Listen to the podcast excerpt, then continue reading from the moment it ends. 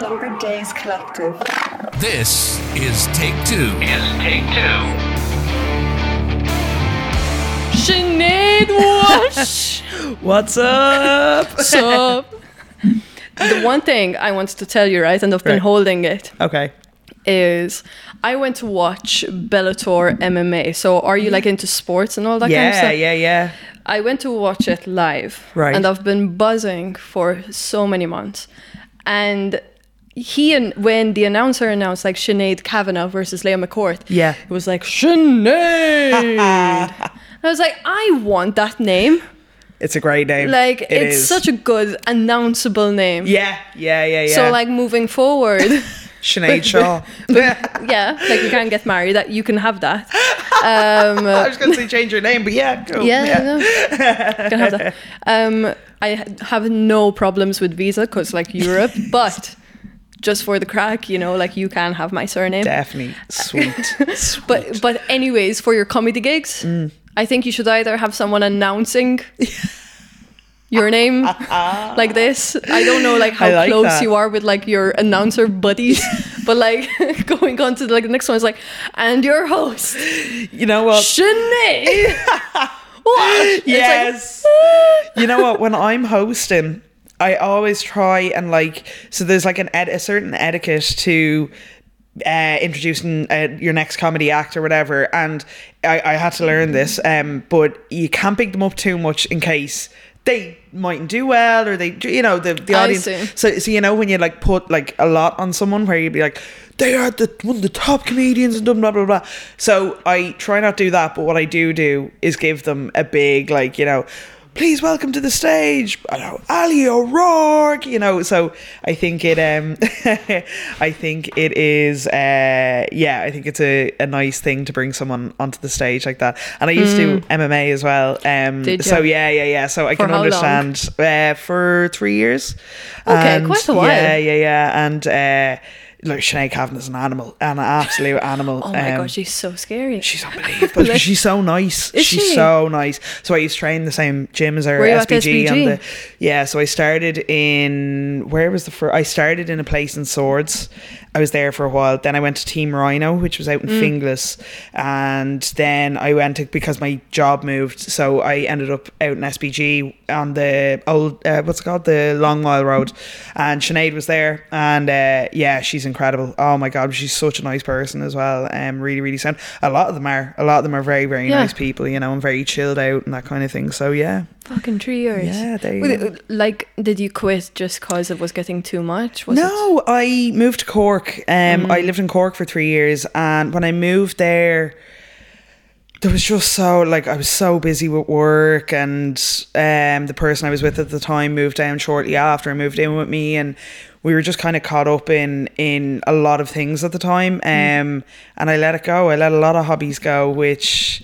I we can probably get into later. Eventually, I came around to comedy, which was nice. But um, I still like it a lot. Like, I mean, I you know any chance to go boxing or kickboxing things like that, I, I will take. Um, but I haven't done it in a long time now. So. Which was your favorite part of MMA? Let's put it Oh, that. Was Muay it the Thai? Muay Thai, yeah, like That's what I do. Oh no Thai, way! yeah. is it around here? Yeah, yeah, yeah, yeah. Unreal. Yeah. And I might bleep that out. I don't want people to know where I am. that's fine. That's That- fine. yeah. no, no, no. But yeah, Okay. exactly. And how long are you doing it? Uh, I only started in January, Good and that's just because of like being an adult and hobbies. Yeah. That's something that a lot of people should really think about. Is Yeah. what do you do outside of work? Ah, So I don't want to. I don't want to. Like I don't know what questions you have lined up or whatever. But yeah, I got to a point with comedy, or so. So I got to a point in life. I got out of that relationship. It was, in hindsight, quite a uh, like a, a toxic relationship. Um, for reasons I'm not going to get into obviously now. But I had a chat with myself one day essentially, and I was like, okay, what is, wh- what is my dream job? and I wasn't able to answer that. And I was like, that's weird because so much of my life is work. And then I was like, okay, what are my hobbies? I was like, well, I'm not fighting anymore. I'm not playing football anymore. I watch football, but that's like That's, that's, not, not, exactly a a hobby. hobby. Yeah. I, I. I, it was that moment that I realized I have lost my way somewhere here, and I don't even think I was in the emotional space at the time or mental space to be able to pull myself back on track. but I knew I would have to eventually. And between one thing and another, as the universe does, um, it put comedy in my tracks and yeah, I'm so grateful it did because I think I, I really lost my way for a few years there, you know, and now I'm happier than I've ever been, you know. So yeah, it's uh it's interesting. It's so awesome. Sometimes the the way the world works, it presents opportunities, palm of your hand, and it is that decision that you have to make of. Listen, am I going to take this? Mm. I, I am going to be out of my comfort zone for a very long time. Yeah. But most of the time, these options are there. It's like, are you going to like welcome it? Yeah. I couldn't agree with you more. Because even with comedy, like for your, I am obviously never going down that route just because of like my nature as a person. but I can only imagine an opportunity like that and being like, I will shit my pants on stage. You know, Yeah, yeah. I think that's a fairly natural. Uh, it's such a natural thing. yeah, like that's yeah. probably one of not one of the toughest. Like this is not an, a fucking competition of what's tougher. Yeah, yeah, yeah. But it is very scary of like putting yourself out there and people not laughing at your jokes. Absolutely. It's it's yeah, look, I mean, it, it's very easily a possibility, you know what I mean? I was very fortunate with the people that were around me at the time. So I was working in a place in Cork called the Mardyke Entertainment Complex. My boss came to me one day and was like, "We're opening a comedy club." And I was like, "Cool." Uh, I was the marketing and sales manager at the Okay. time. And I was like, deadly. And he was like, and we're going to do this, and we're going to do that, and blah, blah, blah. And here's where it's going to be. I was like, yeah, deadly. And uh, bearing in mind, I was in like the height of a depression at the time. And I was like, what you want me to do? And he was like, Yeah, do you need the logo? Yeah, yeah, yeah. And he was like, market it, obviously. And I was Yeah. like, and that, I was so on brand for him. So anyway, um, yeah. And then there was two comics that came in to run the place. One of them was Mike Morgan, um, who is honestly one of Ireland's brightest prospects at the moment. Like he's incredible. But I spent a lot of time in that club and other clubs, um, uh, specifically like obviously watching other comics, but specifically Mike. And uh, Mike is so good. Like he's so good. And then I fell in with another guy called Cornelius uh, O'Sullivan.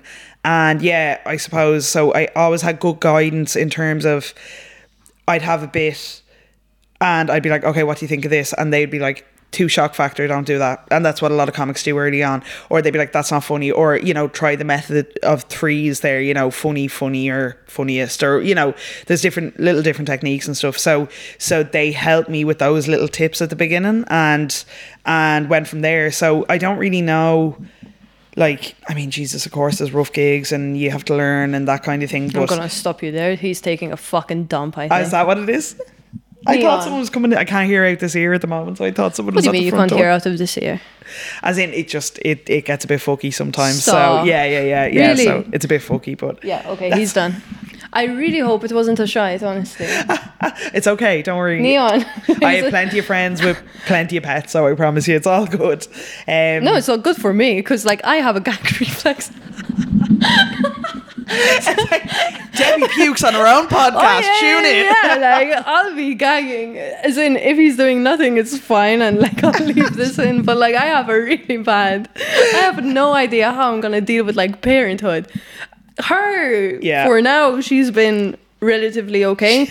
If anyone's listening, by the way, I got a puppy, and Sinead and I are filming. Yeah, most that's Neon, adorable puppy. Fucking washing his hands like on the fucking litter box. I'm telling Fuck, you, I love cats. I have no normal anything in here.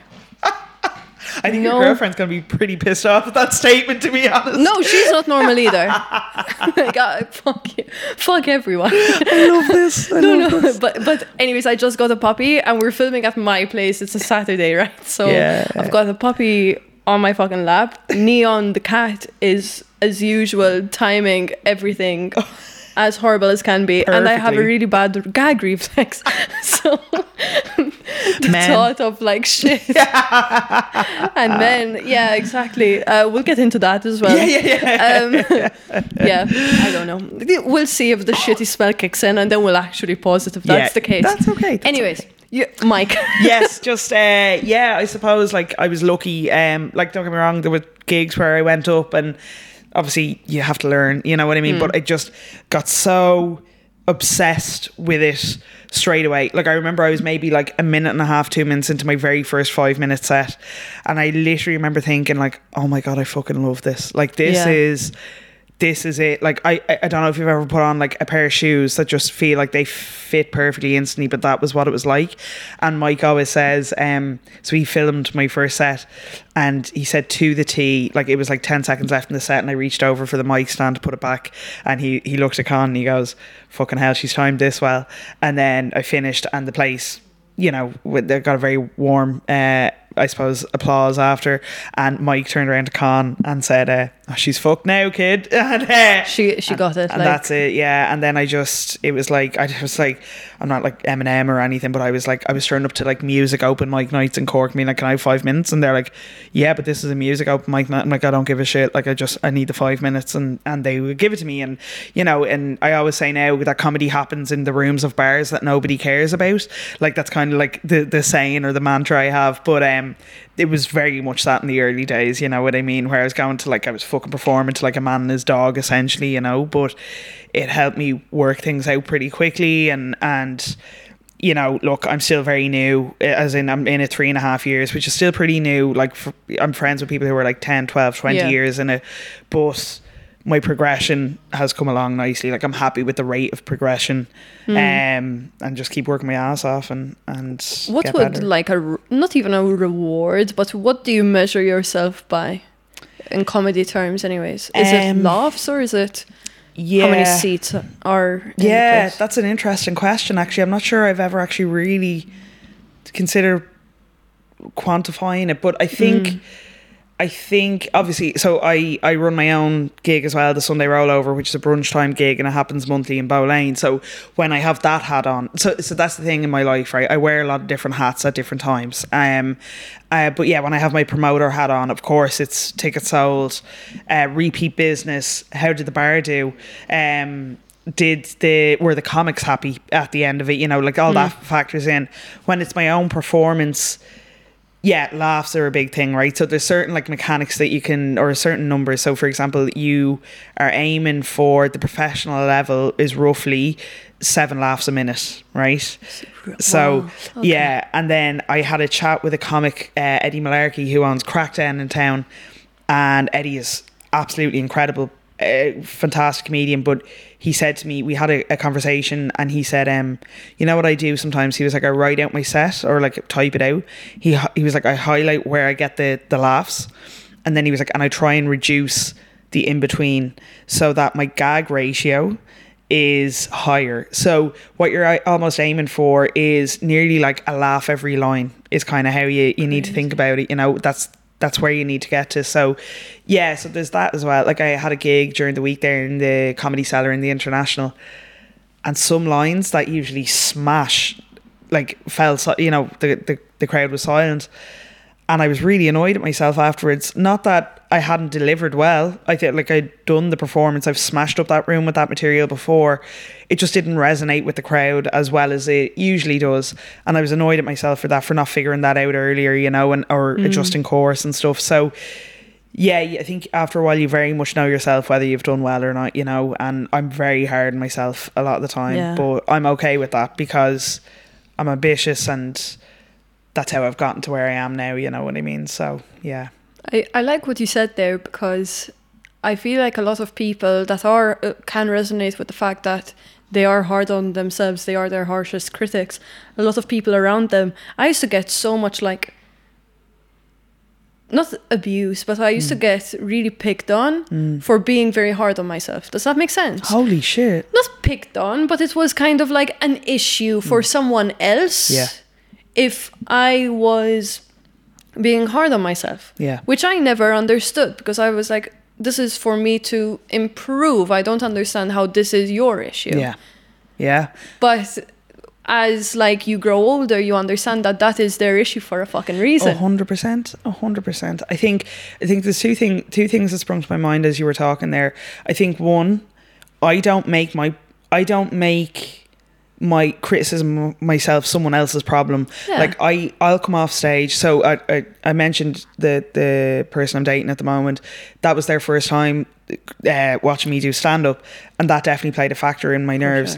I got off stage. There was a break shortly after. I went downstairs. They came down after me. They were like, "Oh my god, well done. You were great." I was like, and I was like, "I'm I'm not going to be like this." But I was like, I just need my pissy five minutes to be annoyed at myself and a little bit angry at myself, Yeah. and then I'll be fine. And then we had a great night after, and it was fantastic. Um, so I try not let that that whatever I'm Consume feeling, you. yeah, and and not consume people around me because that's that's not the case. Now the other thing that you mentioned, or the other thing that sprung to mind as you were talking there was, um. Was, oh damn! It's after fucking slipping my mind now. I can't. I definitely need more coffee. But um, I actually have a cold brew if you want. Yeah, no, I forgot about the cold brew. It's okay. Ah, I can't remember now. No, no, no, it's okay. But anyway, I think my overall point is, it's okay. i- It's okay to be harsh on yourself once you have a grip on it. Once it, it's once it doesn't l- let once you don't let yourself spiral. I think it's fine I because see. the only and this is something I loved about MMA and boxing as well. I I played team sports my whole life, and then I found this the only person I need to beat on a day to day basis is myself. Absolutely. And I'm okay with that because I have high standards and I expect, uh, like, I expect high standards of myself. And that's fine because I'm not pushing that bullshit on other people. So I wake up and my competition today is myself. I got to do better than the last gig. I got to do better than the last day at work. I got to do better than the last launch project. And it doesn't consume me the way it used to anymore. So I think I found like a healthy enough balance now where I'm like, When did you figure that balance out? it's taken a long time. Has it? Yeah, it's taken a long time. It's taken it's taken a couple of breakdowns. It's taken um it's I th- I think sometimes you need to almost lose control to uh, like to realize how bad things have gotten or how not to handle Ooh, stuff. yeah. You know, work stress was like a huge thing for me throughout my career and I think that was part of the part of the reason I needed to find something that wasn't work anymore. So I think definitely when I started in my current job, that's that's absolutely helped. Um something about the pandemic has changed me and I can't quite put my finger on what In a positive way? in a positive way. Yeah. I used to be like an a caged animal before I'd go on stage. I used to let work stress consume me so much. Now I'm so much more chilled out about everything. Like about yeah, about everything and and I don't know how or why this happened because you would think, right, say with comedy, I hadn't been on stage in a year. Say there was a year gap where we weren't on stage, we were just doing Zoom gigs. Yeah. And then all of a sudden I was back and it was like I was so grateful for it that the nerves nerves are still there to a degree, but the tension is not there anymore because I'm like, yeah, I get to do my favorite thing in the whole fucking world. Um, I feel like it's an element of not taking things for granted anymore. Probably like it's a gratitude, like like a deep down gratitude kind of thing where it's like, yeah, I am not going to slow myself down. I think that's the one thing that I got out of the pandemic. yeah, Like pre me pre pandy Debbie versus post is yeah, I am a little bit more ruthless when it comes to creative product projects and all that kind of stuff. Yeah. Also, I went into it at the age of 22 and uh, now I'm 25. So there's that element. Holy of- fuck, yeah I know. Like my early 20s, a lot of people that are listening to this probably can resonate with that. Yeah. They got into it in their early 20s and they're now in their mid 20s. Very different Oh, you're a you different know, person. like a, 100%. a completely different person to the point where the other day I was like, I am not even a. I'm not saying I'm not a young adult anymore, Yeah. but there's a seriousness that comes Yeah. with 25 versus 22. Absolutely. I, yeah. and it caught up with me mm. because at first i again i was always very very hard on myself and very impatient hence me leaving um, uh, the- leaving malta at 21 and Yeah. getting everything over with i was very impatient and then when that pandemic hit i was like fuck I know. I know. and uh, at first i was very resentful yeah, very resentful. Of course you are. Yeah, Because yeah. I was like, th- th- this shit got like taken away from me. I think especially lockdown two and lockdown three. yeah, I was really not even heartless, but I was very done. okay. Does that make sense? Yeah, yeah, So. I, I, I, even any government decisions and all this, I was like, you are slowing me down here. One hundred percent. I was so angry. Yeah. I, I don't know what it is. Like, I, I, I totally resonate with that absolutely and i think like Well, okay, so first of all, what you said about the like going from twenty two to twenty five, yeah, you're a, you are a different person. Yeah. and actually, now that you say it, maybe turning thirty over the pandemic was definitely a a factor Probably. of that. You know, probably. And there's a great quote that I love that I, I found in like my early to mid twenties that it, I think it was from the former CEO of Yahoo, Mm. um, or COO. I can't remember her name now, which is terrible. But the quote is. I spent all of my 20s fighting to just keep my head above water. And then when I hit my 30s, I realized the water was only three foot deep. So I stood up. And Whew. there you go. Oh my god. And that's exactly how I feel. I'm like, it, it, there's just something in you that as you get a bit older, and I'm not saying 30 is the cutoff or, or anything No. like that, you know, because like, you know, everyone has a different life experience. But yeah, that for me was like, I, I feel that difference. And I, I can't, don't get me wrong, I get stressed out about things still. Of course I do. I'm, I'm a human. But nature as well. Eh? Like exactly. And it, but it's very much pick your battles now, you know what I mean? Um, you don't yeah, have time for this. You, you know what I mean? Like Exactly. I can't be arsed. 100%. And we, we were chatting before this on just social media and like Yeah. people being like really strung up and all that kind of thing and sometimes when people say go get a hobby it, it it as rude as it sounds it's kind of like figure your thing out to the mm-hmm. point where you're not ours you can't be ours about what the fuck is happening like in Yeah. someone else's life and all that yeah. and it's really strange, right? Because as I started this podcast, obviously the people that I'm bringing on and that I'm now surrounding myself with and by, Yeah. whatever, are very ambitious, Yeah. which is helping me out a lot. And that's something that I've always like wanted. Yeah. You know, Yeah. and I'm not before I'm not saying I was the ambitious one in the circle. That's not far from the case. But Jesus Christ. Oh my god. We're never doing this at my place again. Um uh, just threw up. Anyways, um when so like I'm surrounding myself with like mass people and Yeah. it's amazing Mm. and i'm not threatened by it anymore and before a lot of people used to be threatened by anything that anyone wanted to do Yeah. and i think a lot of irish people resonate with that like Oh, shit, yeah. notions malta we don't have a word for it but it is very like crabs in a bucket mentality sort of thing you I know love that. Yeah, yeah, yeah. yeah. so uh, where the fuck was i going with this but Um, uh, yeah Ambition.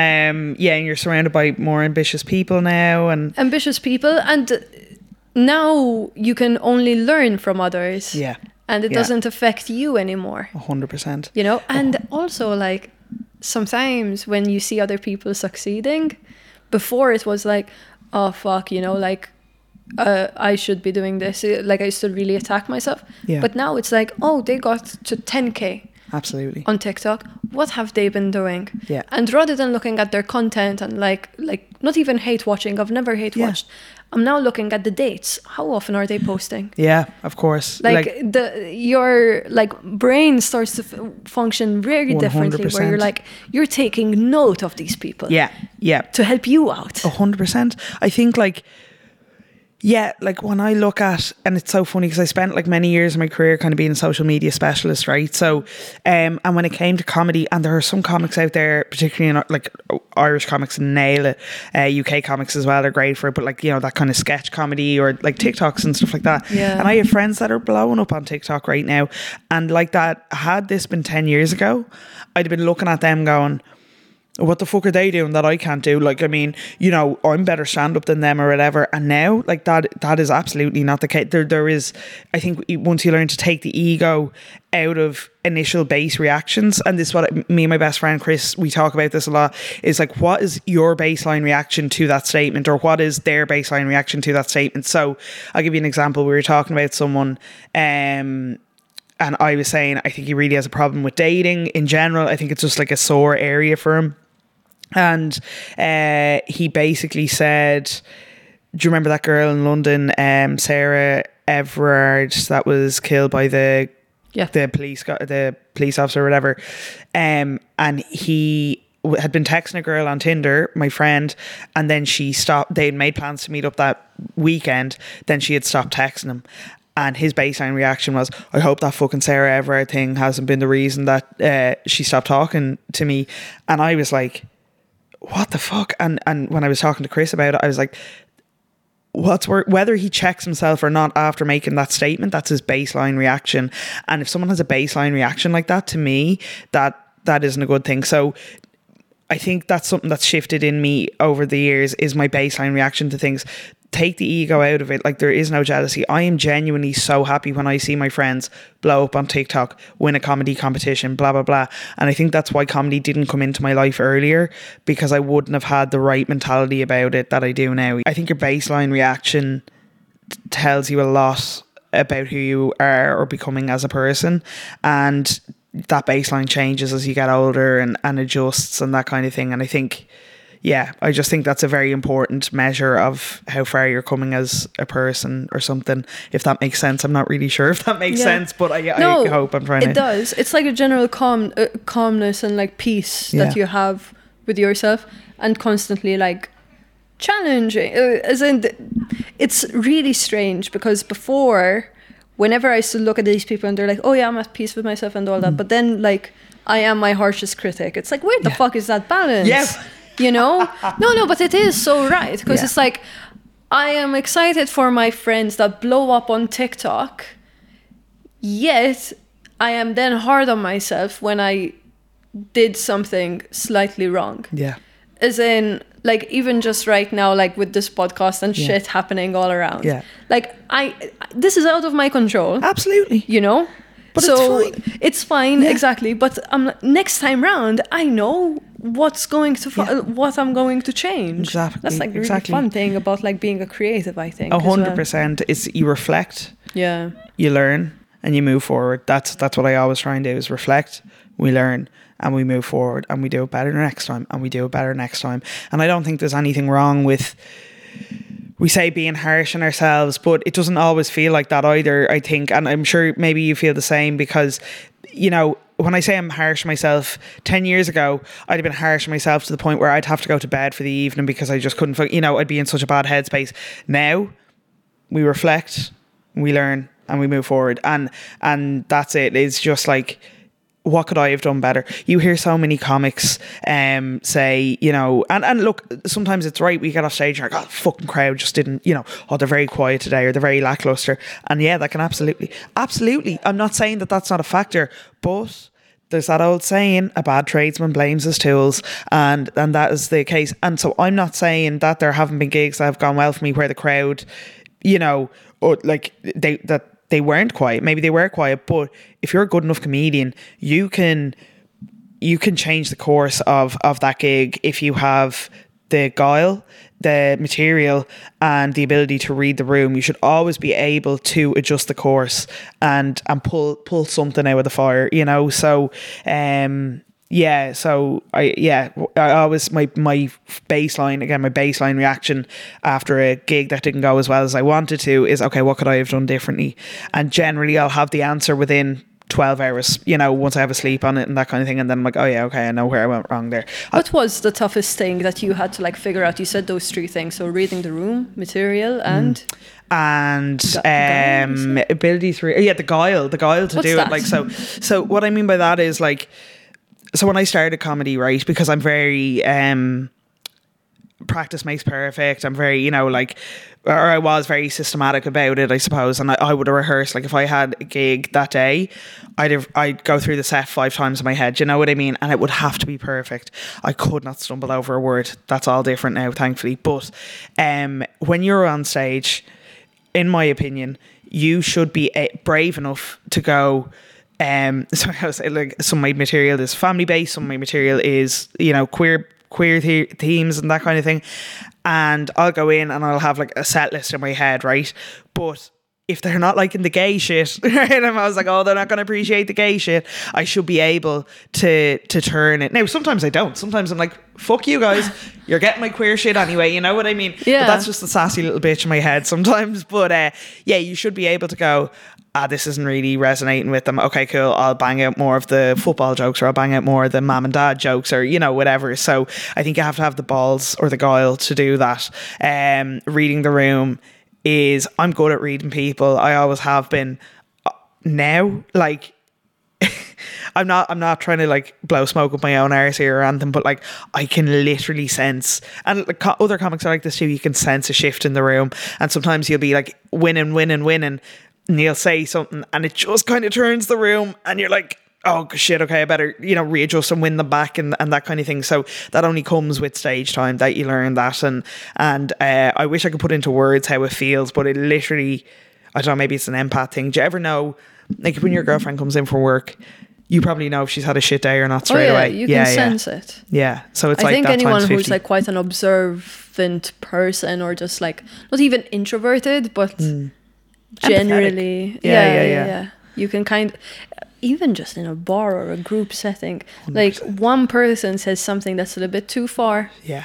snaps at someone, you know that sort of thing, and you're like, 100%. okay, yeah, yeah, yeah, one hundred percent. And Yeah. like I've even noticed in work, um, my boss, uh, she's amazing, and uh, she is always so calm and composed, and something I really admire about her.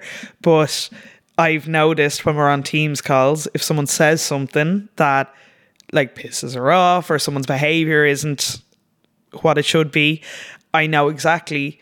I, I know she's annoyed because I know the way by the way she touches her hair or she moves forward or she'll you know what I mean? So you you, you when that kind of becomes your life then um yeah you start picking up on things like that very quickly. So so yeah reading the room is is a huge part of comedy. I'll give you th- th- that gig I was saying that um I went on Wednesday that I, I it went grand. It just could have gone better. I think I know where I fucked up. I think I dropped my first punchline, and it was usually I say um, instead of finding a nice man to settle down with, I just became a lesbian. But I was feeling a little bit sassy, obviously on Wednesday, and I was like, and I just became a big fucking lesbian, and it was not a queer audience, and there and it was an international mixed crowd as well. Therefore probably not the room to do that. So I think that kind of made them a little bit like harden up a little bit or so. I don't really know, but I think that was where I went wrong. That was the first Yeah. point I went wrong. It is. I, I think with queer jokes in general, like it is very niche. Mm. You know what I mean as well. Yeah. Where sometimes they feel bad to laugh. Yeah. Uh, Yeah. I, that's something that I wrote down over there. Is Yeah. like sense like the sensitivity to which you understand with like certain not even agendas but like certain movements you're like 100%. am I allowed to laugh at this I have a perfect example of that. Go so on. I spent lockdown with my ex um, in her house and with her family and stuff like that. And uh, she's deaf, and so is her family. And uh, I mean, it was amazing to be around them. Uh, I learned an awful lot, and I have a lot of love for them. Um, you know, they're they're really great people. But um, so I said to my ex at one point, I was like, "Listen, um, I have an idea for a few jokes." would you be and she was always like a huge supporter and all that kind of stuff and she was like oh my god yeah and i ran them by her a hundred times like i ran the set a hundred times by her. And she was so cool with it and like you know kind of informed me in certain ways or whatever. And then i get up on stage to do it for the first time. And it's in a sold out show in the Workman's right in the main stage. And I get up on stage and I'm ripping and like I, I do the first like minute or so. And then I get to this part and um I said uh what was the punch? Or it was like uh she is amazing she's beautiful she's funny um and she's also the best listener I've ever been with which really says something about my exes because uh, she's deaf and there was like I felt the tension in the room. I felt it's like everybody's arseholes just tightened up a little bit, you know what I mean? And um Lisa and her friends were there and they were down the back and I was like, Okay guys, I was like, I'm just gonna be honest with you. I was like she's down there and she's with her friends who are also deaf. I've ran this set by her a million times and they have seen it too. So it's like it's okay to laugh. And then like that, the tension was gone. Really? And I fucking smashed the show. Like, you know what I mean? So it was Oh, like they needed the permission to laugh, not even just from me, but from them being there. And it, crowd mentality, crowd mentality is fascinating to me, like the psychology of it. But yeah, the Oh tension just dissipated and I would not have thought that would be the ending I know. I know. like like consent to laugh Yeah. nearly But that's what people need. Like, can you imagine if you brought your parents to a stand up gig that was like hardcore queer trans thing, you know, you to a degree, I know I don't know your parents or whatever, you know, but I'm, I'm making assumptions here, but there would be a part of them if we multiplied your parents by 50 and filled a room with them there'd be a part of them that'd be like um, i'm not really sure how to take this or you know and now my parents are amazing they're great but even still they would i've seen them like tense up a little bit in certain with certain comics and stuff like that so people do Is need that a good thing though, Sinead, or a bad thing? I think I think it's a, it's a generational thing. I think no, I think it's a I think it's maybe a good thing. If I take Really? if if I stand back from the the comedy aspect of it, I kind of like that we're all being a little bit more critical about people's work and that kind of thing. I know you're looking at me funny, but No, no, no. I'm I'm trying to take in everything you're saying, but like you are you're making sense. Thank you. Thank no, you. no. I'm I'm not disagreeing with you. I think like you know that there's this whole like um, Ricky Gervais shitstorm at the moment. Um, so he has a new uh, his new special is out on Netflix. I actually went to see that gig in in the Three Arena, and he kicks it off with fucking trans jokes, and I'm like, yeah, like Yeah, there's a lot up. of comedians that are kind of like pushing that right now and being like, I like stop being so offended. But like, bro, you're you're a cis straight white uh, heterosexual male. Like, your take on trans people is not relevant. Like, t- in my opinion, it's not relevant. Maybe that's I don't know. Maybe that's a bit of a fucking elitist thing for me to say or something like that. But like, give me a fresh take. Give me a good take that is informative or well thought out or whatever, and then we'll talk about it. But if you're just gonna sit there and make jokes about oh women have cocks now fuck off mate. Like you know what i mean? You're one the you've of the biggest platforms in the in the world and you're choosing to punch down with that platform. I don't think that's right. So i'm glad that audiences in general people that aren't even trans or in the queer community are kind of going hang on this is dog shit. Like do you know what i mean? Like why is why so so i'm happy that we we as a species are being a little bit more thoughtful about what is and isn't art or, or funny or whatever. However, in saying that, if I'm if I'm coming at it from a comedian point of view, I think I think comedy plays a very important role in society, and I do want us to be able to push boundaries and challenge. I don't think we need to do that to some of the most marginalized communities in in the world. I, I think again, we have a thing in comedy is punch up, not down. And punching down is shitting on people basically, and punching up is taking the piss out of the powers that be and that kind of thing. So, uh, or, you know, or self deprecating humor as well and that kind of thing. So, I think comedy should be used as an opportunity to punch up.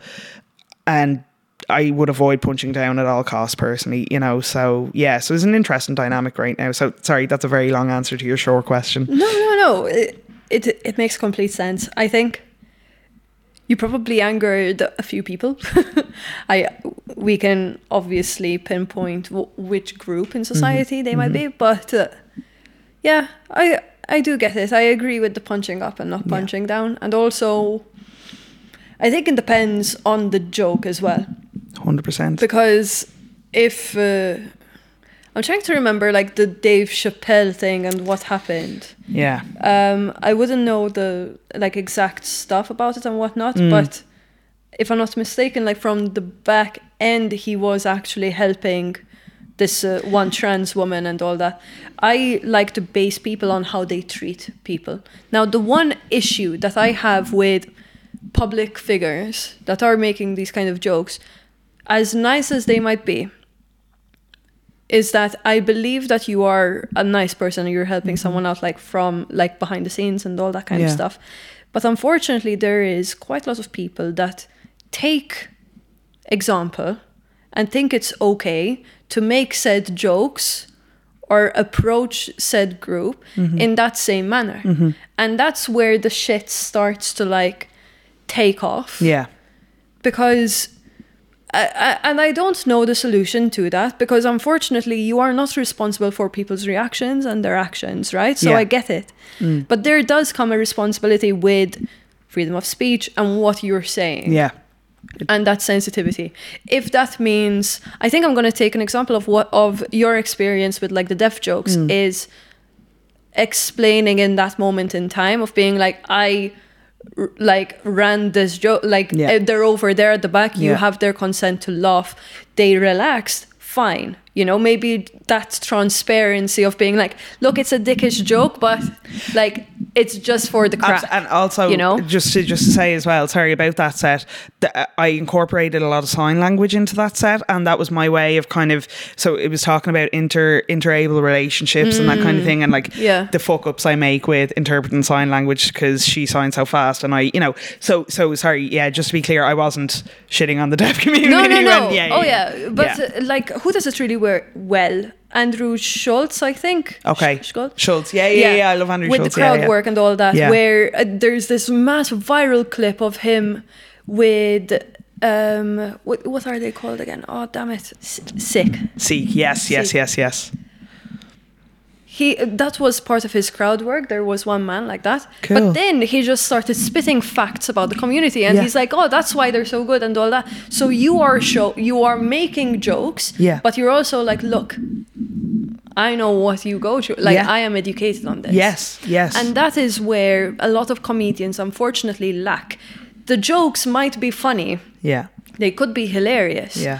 where is your education? Yeah you know 100% and I think with, with Dave Chappelle, I watched this and I was, I, I am not trans, so I can't relate. It didn't affect me personally Mm-hmm. Yeah. as like a queer person because I knew, like, he was talking about how much he helped the person, like Yeah. behind the scenes and all that kind yeah of stuff. yeah yeah So, like, okay, like you, you're giving as much of context as you could. yeah yeah I don't watch Ricky Gervais's yet. No, it's like, and I mean, like, I enjoy. I think a lot of pe- men his age are just getting really pissed off right now.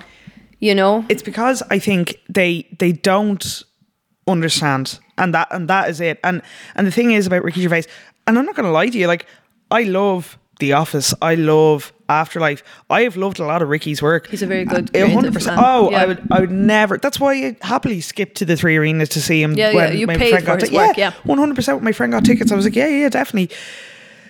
And but then what I'm what I'm trying to say about about I suppose Ricky's um what's called Supernature um if you were going to do it, I think you touched on this a while ago, it better be fucking funny and it better be well informed and that kind of thing because it is as tired.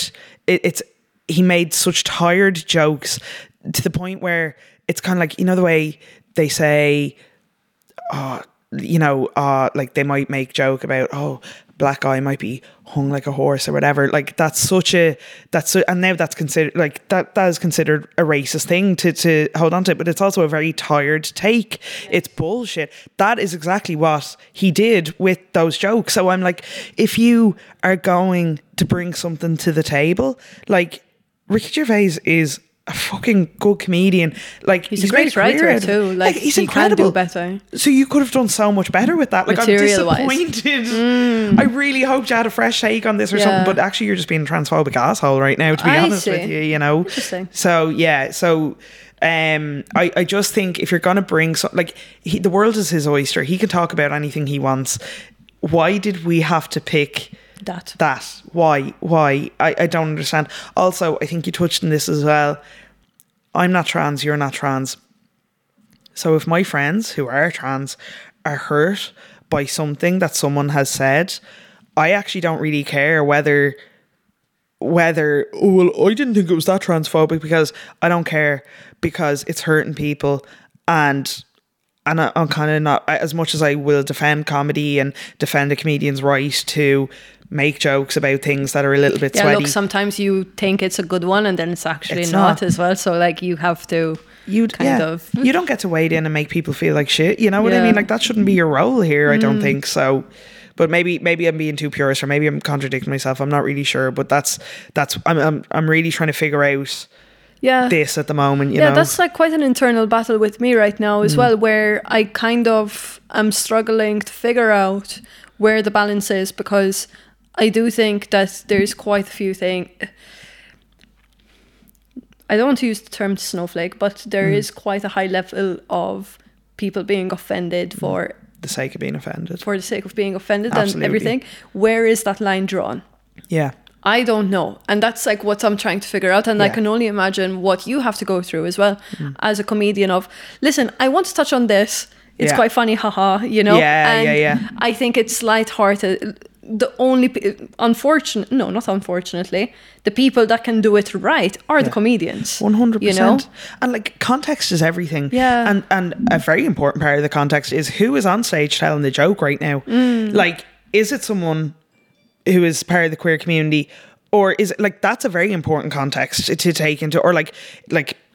African American comedians talking about the black experience in America, like it Yeah. wouldn't be sensible for me to get up there and talk about But that. like That's you laugh at this when Kevin Hart is talking about it. Hundred percent, hundred percent, because because he's the one making the joke. Because you know, I, I don't know. Like he's giving you consent to laugh at it because of that. Yeah. I see what you mean.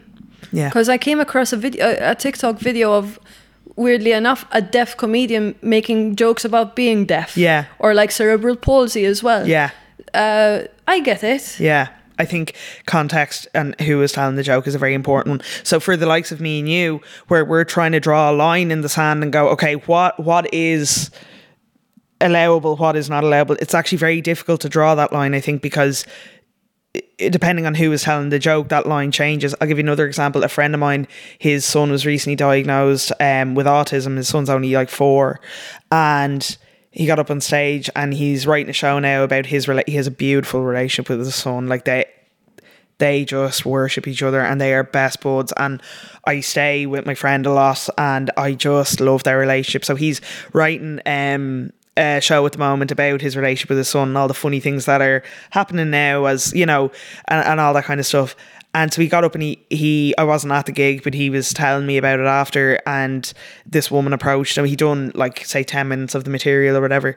This woman approached him after and was like, I don't think it's appropriate that you're making jokes about your autistic son and blah blah blah. And he was like, Hang on a second. He was like, if I was up here making jokes about autistic people, full stop, he was like, Yeah, one hundred percent, absolutely, then you know, call me out in it. But I'm not. I'm talking about my relationship with my son who is autistic and the shade of color that that puts on our relationship and all this kind of thing and whatever. And I think that's a very important debate to have because I I understand that that woman was coming from a good place where she's like, you can't joke about you know neurodivergent people. You can't joke about it at all. When it's like, oh, hang on, this is his lived experience. This is his truth right now so yeah, he is allowed. So you know, me saying you're not allowed to make jokes about trans people. No, I'm not saying that. I'm saying it's like if the person up there, if that is their lived experience, of course they're allowed to talk about it. I don't. I don't believe people outside of a community shitting on people in a community, particularly a marginalized community. I just don't think it's it's not. uh, Yeah, it's not something I think is a good thing. I, I think uh, probably the takeaway from that would be con- obviously context, as you said, but also probably there's a little bit of responsibility with the person saying that joke or putting that content out uh, out there in giving a little bit of yourself, putting yourself into the mix, that vulnerability. Yeah. Because I see a lot of people going uh, or like comments, you're not allowed to say this, you're not neurodivergent, for example. Yeah. Then they come up being like, listen, no, I am Yeah. Don't talk out of your ass, blah blah blah, and then the argument starts. Yeah. Versus if you started off that piece of content saying, I am this, Yeah. here's the punchline, Yeah. you kind of stop those people in their tracks. They will will they comment? Probably yeah. Like Yeah. if if they are determined to be like that, they will be like that. But Yeah. then you give them no grounds to stand on. Yeah.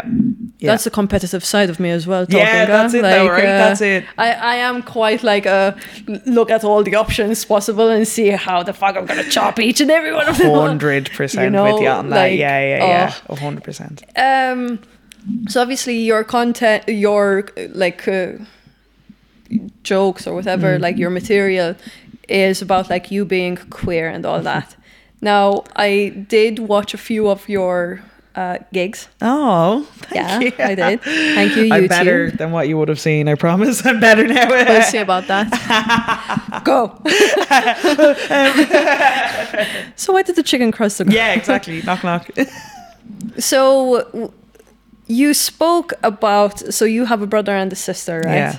And uh, you said that your parents were were quite like centered on your brother for a bit, and then that uh, what do you call, it? which I think is just like a family of the nineties and Hundred that's a certain Yeah, yeah. especially if one of the daughters does turn out to be gay then it's just like oh to the side what was your process like so let's go back to you being like 15 for example Mm. yeah. You're probably a little bit jealous of your brother getting all of this attention uh, So, so I'm going to be honest with you, right? My family are my core. I love them so much, my everything. Like, um, a lot of that is very, very exaggerated, right? Because I'm the oldest, right? So, Oh, same, yeah. Okay, okay. So, right, okay. So, I've had a, a couple of conversations with people recently who are also the oldest, and there's very similar dynamics in every family. would I think. switch pl- I would not want to be the eldest Really? I wouldn't want to be the eldest Okay. I think if I were to come back, we'll talk about it later. Yeah. If I were to have things done all over again, there would be a lot of things that I wouldn't want in my life. I, I completely get that. Let me ask you this question. In relationships, are you the minder or are you the mindee? What does that make? Um so I suppose like how yeah, what are you like in relationships? Like are you the person who's always taking care of their partner or are you more standoffish? Like I I, I think I'm the probably like if I were to get like a collective response, it would be the mature one. Okay. So Let's send out that survey. yeah, we'll send out that survey. Yeah. It's kind of like the very hard to argue with, uh, hard to argue with because I'm very like Yeah, you seem very, like a very steady person. Like Oh, your energy is quite. I wasn't allowed to spiral. Yeah. As a ch- so talk about fucking being the eldest. There you go. 100%, I wasn't allowed to have tantrums, so that means that I can't have tantrums. Ah, I yeah yeah yeah I get that. So so like my parents were definitely uh, uh, more strict on me in in ways than they were on. So then there's Neve who's three years younger than me, and then there's Sean who is seven years younger than me. Hilariously, and I love that you've picked up on this. You know, in terms of yeah, I do I exaggerate that dynamic, right? Uh, one hundred percent. Um, I am not saying so. So the reality of the situation is, Sean is the baby, and like every baby in the family, they fall at his feet. There is no genuinely no resentment there for me because I'm exactly the same. Like me and my sister will be like, you know, like my mom be like, he's unbelievable. He didn't empty the di- dishwasher again, and we're like, he's awful. He's awful. Oh my god, he's the worst. And then he comes in, and we're like, hey, do you want anything? What do you want? I'm going to the chipper. Do you want? So you know what I mean? So like, me and Neve are as bad for Oh. spoiling him rotten. Well, it's not spoiling him rotten, but you know, like catering to his every whim, or like he'll text Neve. Neve drives, and uh, I don't. Or he'll text Neve, and he's like, any chance of a lift? And she's like, from where? And he's like, town. The audacity of the younger siblings. I'll be honest with It's you. It's unbelievable. Now I have a friend that said that she would not want to be the youngest. Yeah. Because she felt like whatever she did hurt her parents the most because it is the baby of the family.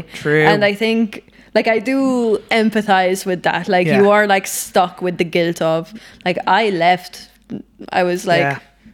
Enjoy. You know what I mean? peace. Peace. Yeah, yeah, yeah. I did and now it's your turn. Yeah. Does that make sense? Totally. I so I moved Yeah. out of home when I was eighteen. I was super young, like for adult for someone from Dublin, right? Um. Oh, my mom was like in bits over it. Like Sean went to Vancouver for a summer a couple of years ago, and now he's he's actually. I think it's next week, uh, going to New York for the summer with his girlfriend this this year, and I know my ma's a bit caught up about it again. Like, do you know what I mean? But um, yeah, I think like he as much as he will drive them mad in so many ways they the uh, he had uh, Sean had covid over uh, christmas and when i say we sat there on christmas day and debbie i know this is so dramatic we were gutted he wasn't there like he was just upstairs in his room but like it was like he Yeah. passed away or so you know something Yeah. really dramatic like that. I don't know. I but there, there's a lot of love in my family and i'm so you know i'm so grateful for it. That's and lovely. yeah it is. It's nice. And it's also you know being the oldest has let me i definitely think i'm more independent in a lot of ways than the other two. Um and i'm grateful for that. Um i've had to learn how to balance it a little bit. Um it's it's come up in in I really struggle asking for help, or I did anyway. I used to struggle like for asking for help a lot. Like I'd be the stubborn arsehole if I was trying to move that TV in the unit. I'm like, oh, I'll do it, I'll do it, and you know, you'd be like, oh, let me give you a hand. I'd be like, no, no, no, it's fine, it's fine. Just you go do whatever. So, so there was always that element of my personality which I'm actively trying to work against now, and and that kind of thing. So that's better, but um. Yeah, so there was no real resentment in my house, I guess, growing up, but it's very funny because my brother and sister are beautiful. They're so uh, like the two of them could be models, and so I always say so they got the good looks, and I got five hundred points in the leaving cert. You know what I mean? Like that's the difference. You're lovely. I'll say that. Thank you. You're lovely too. Yeah, something I'm working on is our words of affirmation. By the way, like because love I don't, I, I don't your- compliment people. enough. Okay. Okay. And have you have you got a daily affirmation for yourself, or have you? Are you trying to be kinder to yourself? Okay, let's work on that. No, it's like uh, one step at a time, man. yeah, like- yeah, yeah, yeah. Of course, of course. I'm only 25. Yeah, exactly. You've got your whole life ahead of you. Yeah, yeah, yeah. yeah, I, I completely agree. I have friends who journal a lot. I don't necessarily journal. That was gross. Sorry, everyone. Um, just burped in the mic, but whatever. Um, yeah, so I, um, I don't necessarily journal my feelings an awful lot, but what I will But do you're a is comedian as I- well, like- yeah, well, see, that's the thing, right? When I am journaling, I'm working, I'm writing, I'm building towards something. I'm so I try and save my energy for that. You know what I mean? Like my my Get mental your energy. trauma and Yeah. dump it onto other people. Exactly, exactly. What I do instead is I, I make a point of going for walks an awful lot and or I'll do things in silence. And that's kind of where I will have that time to myself or it could be late at night after a gig and I haven't eaten since lunch, so I'll just make myself something quick before I go to bed. And it's in those moments, those quiet moments that I'm like I, I will say things to myself like I am so grateful that I get to go and do this every day. And I'm so grateful that comedy helps me be better at work and work helps me be better at comedy. And I'm so glad that I can balance that. I'm so grateful for the people in my life. I'm so grateful to be here right now. You know what I mean? Like, I've been so stoked for this since you messaged me. And I'm like, how cool is it?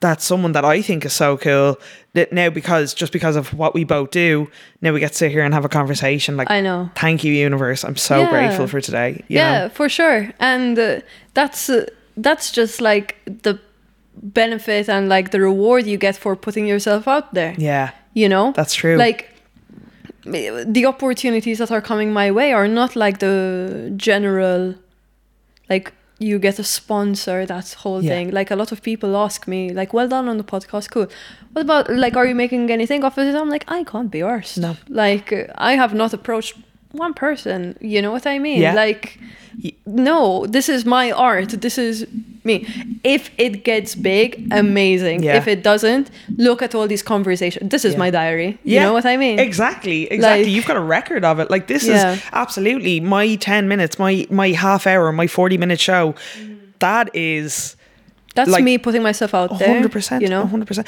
And I actually I didn't mention this to you earlier because I wanted to kind of say, but like the first time I I saw you on TikTok, I can't even remember what video it was, but I remember I wasn't feeling great that day, and I was just as we do, lying in bed scrolling through TikTok. I actually really limit my time on TikTok. I try and keep to like once or twice a week because Oh, wow. uh, yeah, like I'm pretty strict on myself. So yeah, because I just lose hours to it. But I remember I was lying in bed, I was scrolling.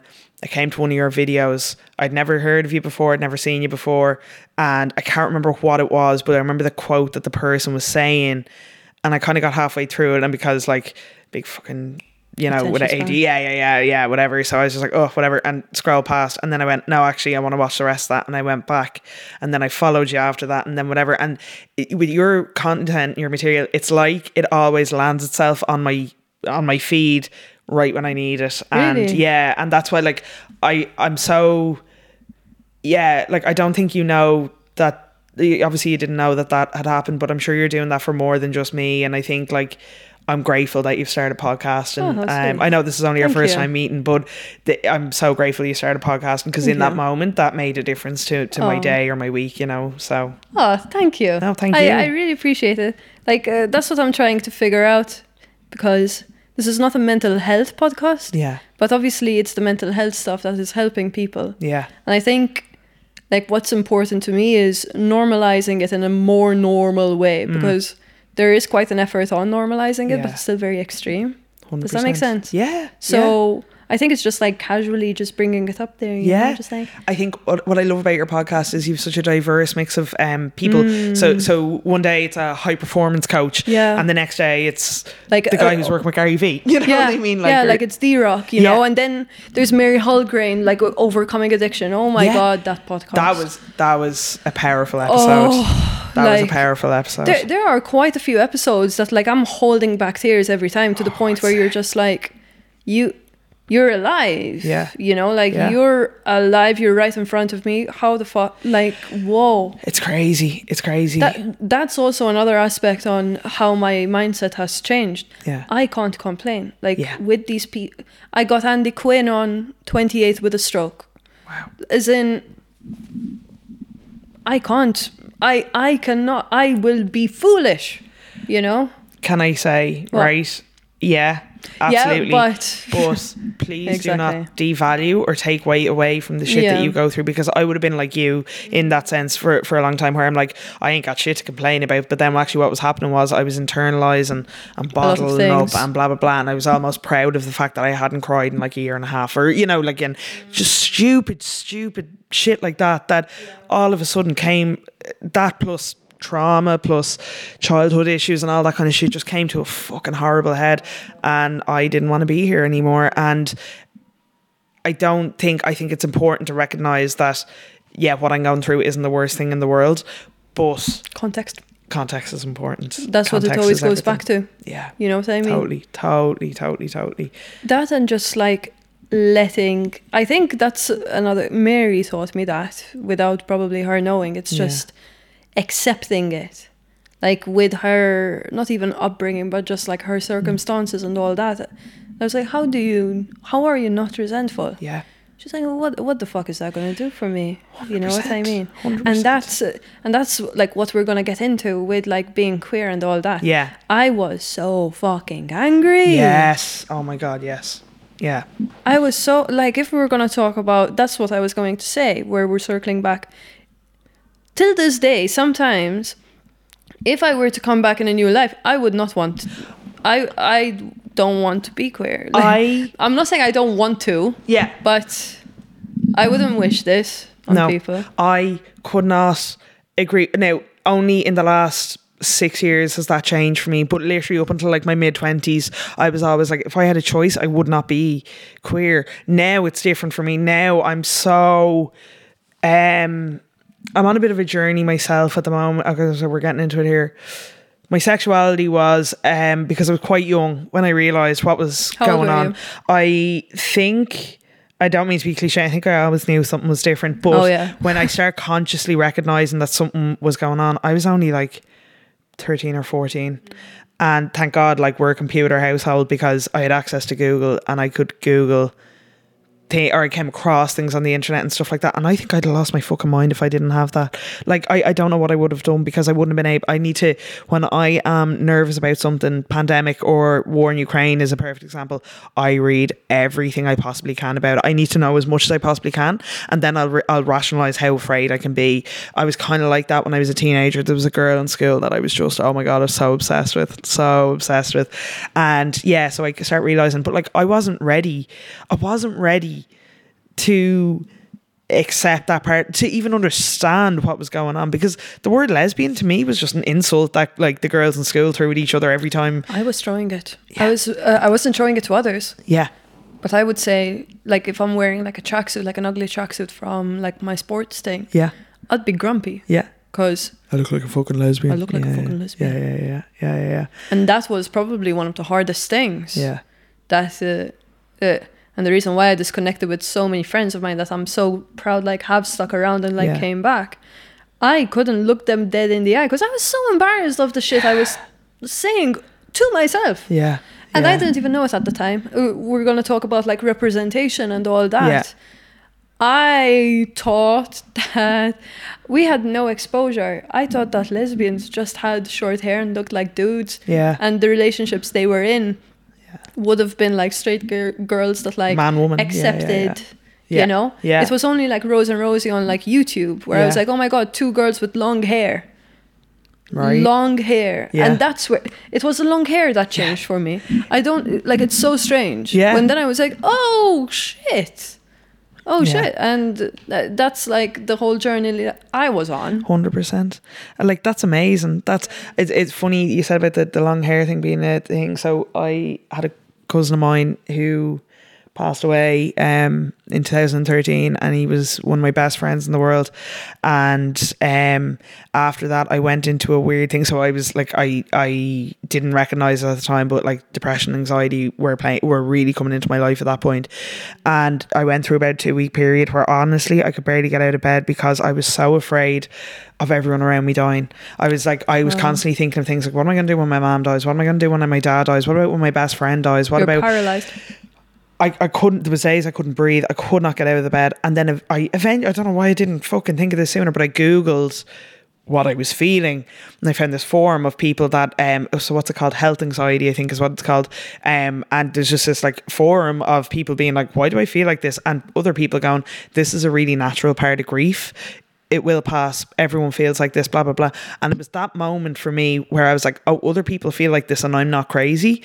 That changed everything for me. And that helped me get back onto a road of normality. Now it took a while, but you know, Yeah. but like that, it was that light bulb moment for me, as, Uh-huh. as I'm sure you felt on YouTube as well, where you're like, oh, two girls with long hair can also be queer. Gay, and you know, that's I was okay. like, yeah. oh, okay, so maybe it is that. Yeah.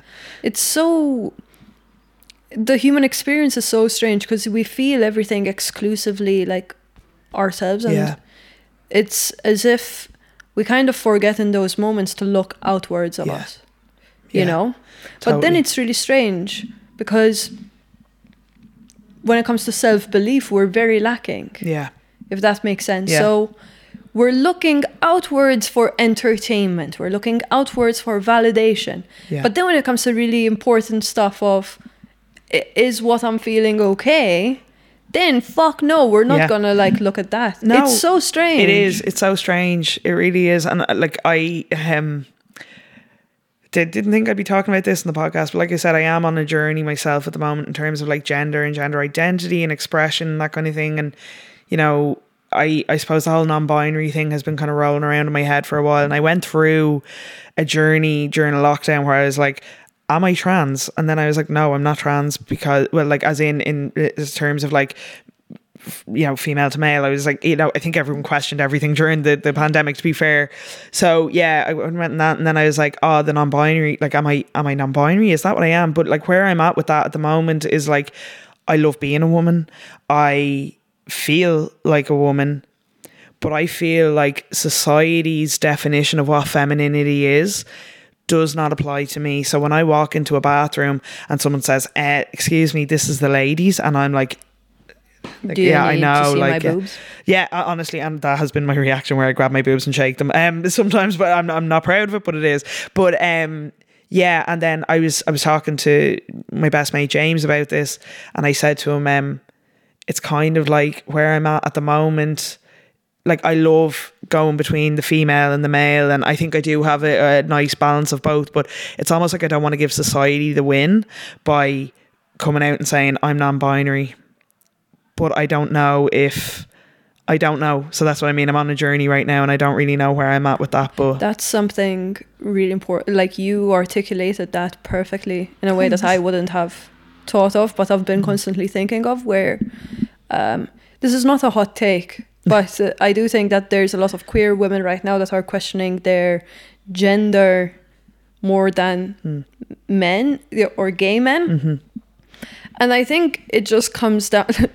Butch lesbians are kind of dying out, and more non-binary people are coming through. And I, uh, if that's if that's you, amazing. Then Yeah. that's you, you know. yeah, But then it- there's also the process where like you could just be like a woman that uh, likes to identify uh, in cer- like you have certain features, and that's what I find.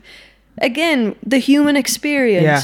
Like you were assigned this at birth, you were assigned that. Yeah. Of course, being trans is a completely different narrative. Yeah. But it's okay to be a woman wearing a suit. It's Yeah. fucking cool. absolutely. And that's the interesting thing where it comes to not even like representation and all that, but uh, obviously everyone is fussing over Harry Styles when he wore that dress, Yeah. right? And I think there's a lot, there's something to take away from it that not that many people did, in my opinion, anyways, which is he's wearing a dress, but he did not come out. No. And that's where people are like, they forgot to let go of that point where Yeah. it's like, you could be wearing a dress and you don't need, not even to question, you don't need to come out. Yeah. You're just wearing this. And I feel like a lot of women, because we are meant to fucking self doubt and we are question- questioned in every move we make, that unfortunately, then when it comes down to do I wear a tux for my wedding or a wedding dress, am I non binary or not? Yeah. Fuck me. Yeah. I I I That's agree where with it everything comes you from. said. Yeah. That's if you're non-binary, then fine. But I don't want women to just be questioning themselves over No. fucking everything. And that's the thing, and especially when we were younger, right? Yeah. Like butch, a butch lesbian was like the worst kind of thing you could be. Oh, yeah. which is fucking so stupid because I love everything about butch women. I love everything about masc presenting non-binary people. I fucking adore. I adore their short hair and their gentle souls and their lovely warm hands. And like and and it's just again it's society telling us that because these women or because these people don't fit the classic femininity thing that they are wrong and they are that's not what you should be aiming for. You know what I mean? Actually do you know what? Like and I, I bought into that. I subscribed to that school of thought for like if someone said oh are you butch I'd nearly be offended when I was in my early twenties, and then someone described me as a soft butch once. I was like, "Yeah, okay, maybe that's it." But Like a like soft. a soft butch. Yeah. But like, r- irregardless, I I love who I am, and I love my community, and I love I, I love all of that. I don't want other people to define how I identify my gender. Hmm. So again, I am on a journey because. Uh, yeah, I, I am. no, I'm, I'm- because I'm- you're on it though. yeah, Like, but I'm, I'm in the grey, and that's okay. and Yeah, I'm, I'm happy here, actually, you know. But since I have given myself over the last couple of years more permission to be okay with the fact that I am more masc presenting, since I have done that, I have out of nowhere nearly all of a sudden become a little bit more comfortable with the feminine as well. So I lean into both now. Mm. Interesting. And uh, yeah, yeah, yeah, yeah. So it's it's um it's fun. I'm in, I'm enjoying it a little bit, which is a weird way to explain. I'm enjoying my gender a bit more, you know, but I'm enjoying fucking around with it a bit more, you know, and that kind of thing. So Do you now? This is something like I, I don't have a take on, but probably it, it could be just one of those things where someone's listening to this and going, "Oh, I didn't know Debbie's gay," Yeah. because I don't talk about it. yeah, And the reason why I don't talk about it is because I don't think I am the person to talk about it, one hundred percent. and because I have so many issues with it. but uh, it's also just because I want to be more than that. Yeah. Does that make sense? Yeah, yeah, yeah. and yeah. I think that probably it definitely goes back to the struggle with coming out for some people Mm-hmm. that then they end up owning it to a point that it's all about that I will not watch this because it's too straight. Yeah, yeah, yeah, yeah. And like, look, I, I almost get, I find people who have come out later in life are more steadfast or more like resolute in that kind of uh, mentality. But I, I get it. Um, I actually Were you um, like that for a bit? Yeah, yeah. Like, I, well, no. See, I came out when I was like a teenager, right? I was pretty, I was pretty young, so you know. And again, it was a very different time. It was 16 years ago, and Ireland was a very different place. So I was very determined that being gay was not going to be the defining thing about me. Um, but I have met people who uh, it was described to me recently as going through a second puberty, like in your 20s, where it's like all of a sudden you were, you've been in a dark room and you've been flailing so much and then all of a sudden all these lights come on and everything makes sense and blah blah blah and when the person put that to me I was like that is so interesting and then they were like so that's why you know I'm almost I, again, militant is the wrong word here, but you know, like they're so steadfast, resolute, uh, really in the queer community, really ingrained in it. Really, like it is so part of their life. And actually, I think that's kind of beautiful because it took me so long, and I know you'll relate to this. It took me so long to be okay with that part of myself that watching other people celebrate it brings me nothing but joy in my heart for them and for our community in general because I'm like yeah fucking welcome to the team we have t-shirts you know um Ah, yeah see. so I, I do think it's it's kind of beautiful but equally I would be with you where for a long time I was like this can't be my defining characteristic like it's What it's what were you so what were you scared about maybe in that moment? Um, I was just a scared, scared little girl. I was in an all girls school, a Catholic all girls school, um, where, like I said, the word lesbian was thrown around as an insult. Which eh, you know, I was the same. I was the same as you. Whereas.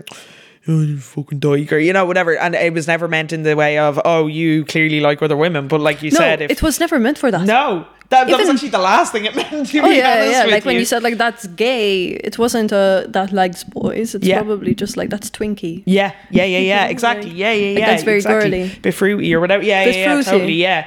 Um, Carry on. And I was scared. So I was scared about what my friends would react like.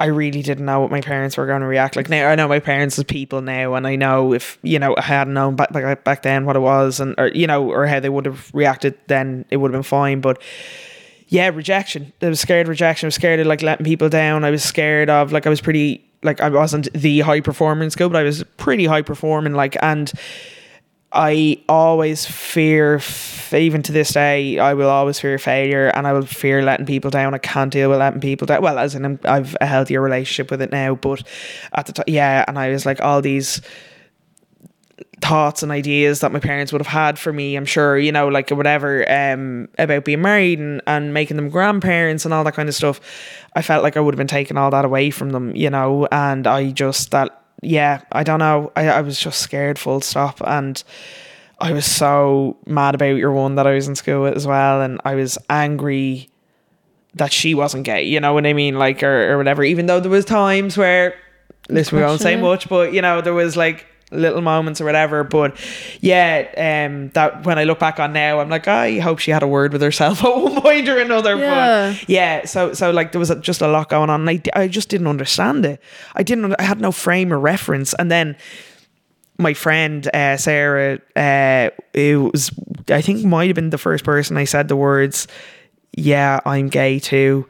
She came out to me and I came out to her, and we were just kicking typically a football back and forth to each other, and Very um, lesbian. Yeah, oh, the, the, like we played in a football team together, and the rest of the team were boys, so like we couldn't have been more stereotypical. But um, she's still one of my best friends to this day, and but yeah, I'm so grateful for her that she was in my life then because then she gave me the L word box sets and I was like, okay, buddy, go watch Oh, them. And I was like, okay, thanks. you know, yeah. Sweet. So yeah, so it, it that was the journey. That was how the journey started. And telling my parents, telling my mom was a big thing. And I started going out with a girl in my year and, and all that How kind old of were stuff. you So at that time I then? was when I got my first girlfriend. I was fifteen. So this Okay. Would have started. young. Yeah, and that's what I mean. And that was two, three years of torturing myself Wow. before I, I ever How did your parents take it? um, I have a whole bit about it. Do you? Uh, yeah, yeah, yeah, I have a whole bit about it. But um, great. the I VIP mean- experience. yeah, yeah, yeah, yeah, exactly. Front row tickets. Um, Let's go. Yeah, I told my mom, and uh, I told my mom I was bi, um, because we've by now, gay later, right? But uh, but they, uh, she. She was like essentially like, well, I knew you weren't going to tell me you were pregnant anyway, you know. But like, I think everyone just assumed I was a tomboy. Like my mom was a bit of a tomboy when she was a kid as well, right? Like and and and stuff like that. So yeah, I was kind of sporty and uh, you know I was hanging out with guys and all that kind of stuff. So I think she just thought it was it was that or a phase or whatever. And she was great to me. I know she was. She's told me since that she was quite upset at times, and she rang like her two sisters, my aunties, one of whom lives in San Francisco, the other who lives in London. So they were like The great. Yeah, yeah. They were like we are delighted. They're like my big sisters as well. To be fair, so they were fucking buzzing. And then It really helps when parents actually look for um, assistance Yeah. in other places. I think that's a lot of like problems that maybe a, a good few parents might have is they keep it to themselves. yeah, yeah. When in reality, what they needed to do is reach out to 100%. Friends. Yeah, I'm I'm blessed with my parents. I like I I can't say it enough. I can't sing their praise enough. Um, I have heard horror stories. I used to facilitate coming out workshops as well for USI when I was in college. So I used to like travel around and do that. And some of the horror stories I've heard, like, is like I like what you said earlier about sitting here and like holding back tears. That was one hundred percent the case with um with some of those workshops too. Um, they, the they could be hurtful. like that's the scary thing, eh? When it comes to this sort of stuff, is you brought this life. Like you chose to bring. Most of the time, you chose to bring life into this world, and how the fuck dare you? no, That like that's the scary thing Yeah. about it, eh? yeah. And words stick. Oh, Words yeah, they do. Words matter. day. Words matter because, like, I so the the, the other side of that was I said I said it to my mom, and that was grand, and everything was cool on the front end, which was fine. She dealt with her own shit, and I appreciate that she did that, and she spared me that. Um, I said to her, "Don't tell dad." I was like, "I will tell dad."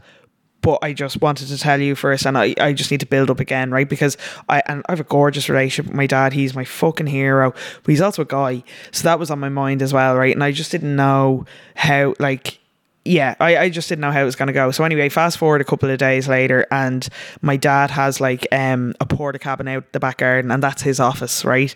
And what I used to do is I'd go out there most evenings, and we'd listen to uh, Matt Cooper on Today FM, The Last Word. So I went out, and I'd sit. My mom had a. Uh, desk and a computer out there as well. Um, she used to work on the side for my uncle, so I was sitting there and I was like noodling through like Bebo or whatever the shit it was, and we had our backs to each other the way we sat. And Matt Cooper comes on, and I swear to God, Debbie, like I don't believe in God, I believe in the universe, but like this was the universe or God or someone doing something to fuck with me, right? And I sat down and it was like today on Matt Cooper we're going to be talking about um the we're going to be talking to the parents of gay children who blah blah blah. And when I say like I sank, I was like, oh my god, oh my god. And usually me and my dad would like banter back and forth, or we'd talk. You know, they'd go to a break on the radio You'd program and we'd it. talk. Yeah, yeah, yeah. And we'd have to crack like he's the funniest man alive. I swear to God. So um, and there was just like this like silence for about like 15 minutes before they went to the first break. And then they cut to the break and I went back into the house. I didn't even say anything to dad. And I walked into the living room and Sean was sitting on the couch. I was like where's mom and he was like uh, I think she's up in the toilet I think. And I marched up the stairs and the door was closed obviously. And I like knocked on the door and she was like what? I was like did you tell dad? And she was like well I I had to, and I was like, for fuck's sake! And I walked back down the stairs, and I went back out to the port cabin anyway, and sat down, and I was just scrolling again. There was silence, and I go, "So, man told you?" And he was like, Yeah. "About what?" And I was like, Oh, "About sweet. the, you know, like like um, I'm bi or whatever." And he was like, "Yeah, yeah, yeah, yeah. That's just grand." He goes, "That's another thing we have in common anyway." And I was like, "What?" That we're bi? And he goes, "No, that we like women." And I was course. like. That's so good. I'm best. so like I'm so happy to hear that. Ah, You know? like I, I know, I know, not everyone's experience is like that, but Yeah. like I, I know. He also was privileged I am. probably waiting to say that. yeah, Like yeah, he yeah, might have scripted it. Yeah, he probably You know, was sitting on that. That- he was probably sitting on that. You know. Do you know what? Oh, I- sure, be grand.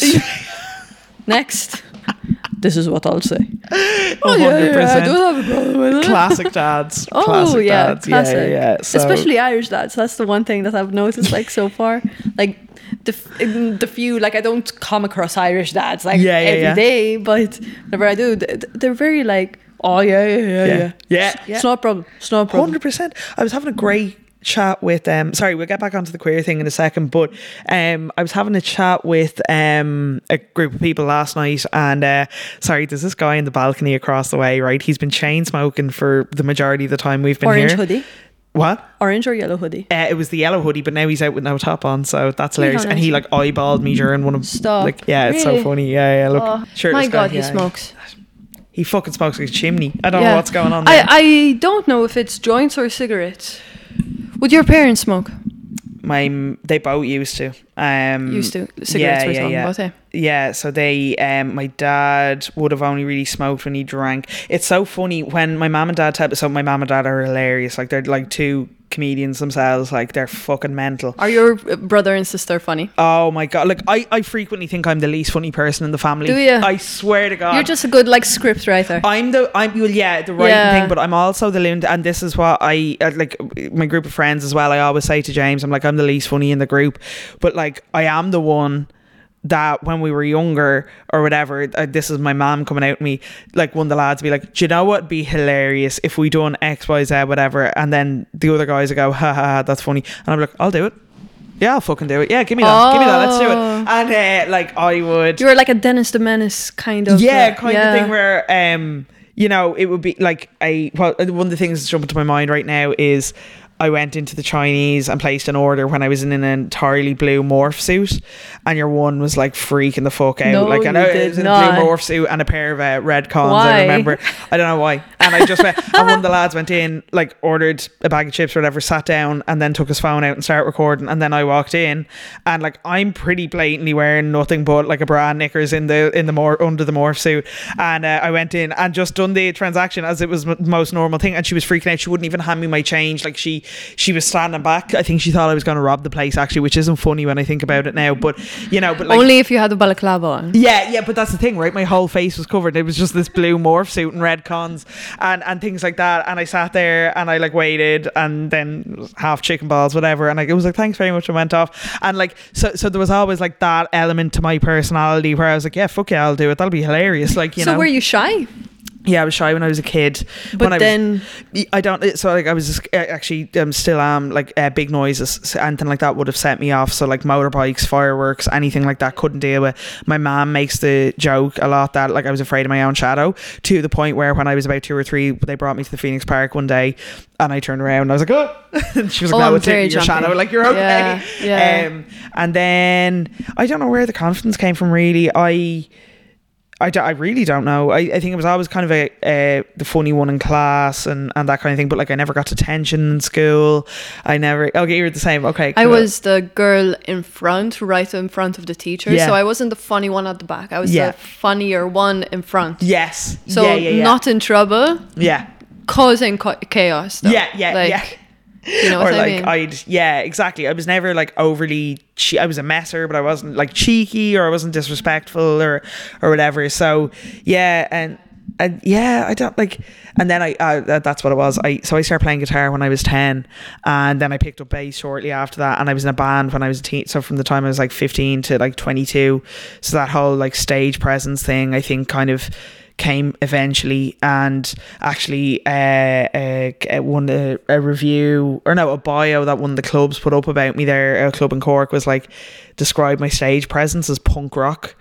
Um like of a punk rock stage presence. And I was like I actually yeah I see where you're going with that because Where do you imagine like your ideal show going? Like if you were to visualize it, my as in like what is like, like, is my it like stadiums? yeah, um Is it tour? the Apollo Live is something that I would live to do. Um, and I sometimes when I so I I, uh, I love sleep. I love sleep so much. I find getting to sleep a big challenge. I'll be awake for like an hour or two after I go to bed, so I kind of have to try and improve that because my head's just racing constantly right like i'm just constantly thinking whether it's comedy Do you work do you take CBD? huh CBD? um, No, the other one. Yeah. but yeah, I go through phases where I stop that and will be on CBD because Yeah, yeah. you know, it- it's, it's important is- to have a yeah, it's important to have a balance as well between Yeah. like how much you might be consuming of one thing and you know all that kind of stuff. So I think you just need to manage that pretty carefully. But yeah, like that kind of thing. But again, like I frequently my friend described me as a functioning stoner once and it made me laugh so hard because he he was like sometimes Jesus I'd be I'd be worried if you didn't smoke because like I don't know what I don't know I only do it in the evenings and it does help me get to sleep and all that kind of stuff so that's fine but yeah so I, I find sleeping quite difficult but um the what was I say? Oh yeah, so so the thing one of the things that uh calms me down, yeah, is when I think about Apollo Live. Like what is it gonna be like when I get there? And Calms you down. yeah, calms me down and I just visualize it and um I'm not I'm not one of these people that like overly believes in manifestation. I believe like what can be will be if you have the right mindset and the right work ethic. But yeah, the Apollo Live is what I am manifesting hard. I'm like, what song am I to come out? Imagine what it's to be like standing behind those sliding things that, that open and you come out and the crowd's going nuts and, and the smoke and who's to be in the front row and who's to be backstage waiting for me and like, you know, all that kind of shit. And I, I love that. So that, that to me would be a huge achievement. Obviously, you've got your Vicar Streets and stuff like that. That would mean so much to me, but already I've achieved things in my comedy career that like I stood on stage in Whelan's two years ago uh, for a final. It's called the Cherry Breakout Act, and it was the main stage in Whelan's. It was a completely sold out show. It was 250 people crammed into Whelan's, and like that in the middle of the set, I kind of you have the bottom floor and you have the top floor, and I looked up and I was like, I feel like a fucking rock star right now. Like this is a big deal to me. So yeah, I've been fortunate enough to do things like that. You know. I wanted to ask you, considering that I have never done any live conversations or anything like Yeah. that. How do you keep not even your ego in check, but did you ever like get to a point where you were criticizing yourself because you're like, oh my god, I'm enjoying this a bit too much? Yeah, that's funny you say that because it's actually I would have considered it quite an Irish mentality where you're like, oh, I'm enjoying this. There's something wrong. I'm telling you, Catholic shame. yeah, it is Catholic shame. 100. It's Catholic shame. It's not. It's not the religion. It's uh, it's the people. You know, it's the Yeah. menta- It's the church's influence on our parents and taboo Totally. and keep your head down. Yeah. Uh, that's what I mean when I say Catholic shame. I don't Yeah. mean religion. Yeah, But- yeah, it is. It's like uh, I always make the joke like uh, Catholic shame is or dictates the fact that I will only masturbate in the dark at night time. I don't do it. Yes! Yeah, you know what I mean. Like that is that is it. Somehow. Oh, I'm going to say something really bad. But Go. if I really don't like someone, I think they're like really full of themselves or something. What I say is, oh, they definitely wank in the mirror. like, like that is my. I, I say that now. I love that. That is Yeah, so true. so, so the Irish version of that is Jay's. He, if he was a chocolate bar, he'd eat himself. yeah, yeah. yeah. So that's and, and that's brilliant, where. I got like smacked in the head by. you know what I mean? But you're so spot on. Yeah, yeah, yeah. Yeah. One hundred percent. Um, in terms of the, that was a tangent well worth going on. Um, So yeah, let's talk about live crowds. and wanking in front of them apparently. No, um, yeah, I. Okay, so the ego thing, like I always actually I thank MMA for a lot of things. Um, one of them, so there used to be a sign in SBG that said, uh, "No shoes, no egos on the mat," and I loved that. Um, and that's what I always think. So, so I play a game myself, um, a lot of the time, especially when if I'm going from work to a gig, right? I have a full on job in work, and I do I'll hammer that out for eight ten hours a day, and then I eh, I close my laptop, I put it in my bag, and I go to the gig. And when I'm on the way to the gig, I always think, I'm like, okay, it can only be this. It can only be this that's going through our head. Our yeah, I talk to myself like we're multiple people. Um, that's probably a deeper issue. Um, but I'm like, this is all we can focus on right now is gig set. Be funny, like that's it, and I, I have to gear myself. So it's taking off one hat and putting on another hat. In terms of like, am I enjoying this too much? I look at everything and I treat everything like a learning opportunity. I think that um I, I think that I always try and make hay while the sun shines. I'm very naturally an optimist and, and things like that. So when things are going well, I acknowledge that they're going well, but I can always do better. If things are going badly, I acknowledge that we've had a bit of a fucking rough time of it at the moment. But you know what? next week's gonna be different and it's gonna be okay you know so so that's i try and keep myself in check i also have the benefit of seeing other comics around me whose egos are getting out of control or unjustified ego or you know whatever um and I learned from that because I have the benefit of seeing that firsthand, and I'm like, well, I, do- I don't like that, so you know, I will never be that person. I might I might do a good job in something, and I'll acknowledge that I do a good job, and I share that with the people closest to me. Um, I got a very important phone call during the week, um, that uh is booking me for a thing that will come out soon, and uh, Stay tuned. when I can talk, but like like that, my mom and dad know, my Chris knows, James knows the person I'm seeing knows and say so. You know what I mean? Like, so I'll share it with the people that are quite close to me or, or you know, in the circle or whatever. And then outside of that, you know, just people people look at me and they say, you know, I don't know where you get the energy from or I don't know whatever. I'm like, I don't really know either, but you know, it's just um fueled by the want to learn all the time, I think is is is yeah. I agree with that. I think it's also acceptance Mm. in the sense of, uh, like, I don't have a massive platform, you know, like, Mm. uh, I'm pretty much just very slow growth, You're building. building. Yeah. And it was fun. And so like you always hear of a lot of like people being like, "Oh yeah, then the numbers got crazy, I blew up and Yeah, th- yeah, then that's where everything hit." And I was like, I don't know. I think I can only you can only tell when you get there.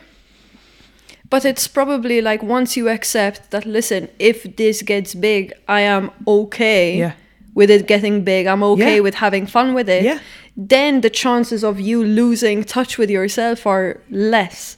100%. Does that make sense? One, I, I couldn't agree with you more. And so, coming from the social media specialist in me, what I would say to you is, if I was looking at your content and looking at you're you're in the build phase right now, and something will happen. Whether it's next week, next month, next year, something will happen. But you know what? That can be like a flash in the pan. A viral video can be a flash in the pan. What matters is what has happened before that and what has happened after that. Because being sustainable and and um you're not building to be viral you're building a fan base and, and my job as a comedian and and um you're as a content creator as well yeah is is building your audience like that is your job as a comedian you know what i mean is to engage an audience and make them remember you and that is what's going to guarantee my success because i could go on mock the week now and have a great show um, or do- you know do whatever have a you know and, and people will be like oh that they'll enjoy it for the 40 minutes or whatever and then never think about me again that's not what you want How many guests would have gone on the Late Late Show over here in Ireland? come on You get X amount of thousands of followers Yeah. overnight. You know what I mean? Yeah. But then, as in your engagement plummets. yeah You yeah, know? 100% Which is so interesting, eh? Yeah. Because you're kind of like, okay, what? I brought something good enough to the table to be recognized and go on the Late Late Show. yeah yeah But then what happens after? That's the interesting Hundred bit. percent, and Yeah. like the the thing is, right? Um, and sorry, I keep bringing it back to comedy terms, but I do feel No, like no, it's relevant to. Yeah, you know, we'll yeah. And. I, I feel like especially the modern day comedian needs to be a content creator as well, right? But Oh yeah, for sure. oh, like one hundred Like uh. I, I love content and I love storytelling. I wish Yeah. I can do it more. Unfortunately, I have a job. Yeah, But if you want to be successful in this, probably mm. even if you're an athlete, yeah. sorry, you have to be a content creator too. A hundred percent, because it's the it's the cult of the personality now. That's what I was saying mm. with you earlier, like your your brand building and and mm. bringing you more into it. But like I'm going to use Joanne McNally as an example at the moment, right? Because she has, um, so she's just done 31 or it was 30 gigs the other night. It was 30 gigs on Monday in Vicar Street. She done, which I'm pretty sure has broken Des Bishop's record for the most sold out gigs in Vicar Street by an Irish comic, but I need to I need to check that. So she's probably on 32, 33 now. And the thing about Joanne is I was having a conversation with someone recently who isn't involved in comedy and they're like, Oh my god, like she you know, that podcast and then she just came out of nowhere and I laughed and I was like, Oh, you've no idea. She has been grinding for so long to the point where um I was looking up something um about the Vodafone Comedy Festival. Um it's not called the Vodafone Comedy Festival now anymore, but it you know was for years. And she was one of the one of the like headline comedians in that festival in 2015 like that's a fucking long ass time you know like that's seven years ago and now she's getting over and she was in it like and that's when like if you're if you're like one of the faces of the Vodafone Comedy Festival in Ireland like you're, you're doing well for yourself that is not an easy thing to get so if you take that and I don't know when she started but it was probably easily 10 years before that that is all that time spent grafting, doing gigs in bars, in rooms of bars that nobody cares about, and doing all that and building, building, building, building. So this isn't a flash in the pan for Joanne McNally. One podcast episode didn't make her, or one series didn't make her, or one Vicar Street gig didn't make her. It was all the things that came before that. That when it did start happening for her, she was ready for it and she was okay with it. You know what I mean?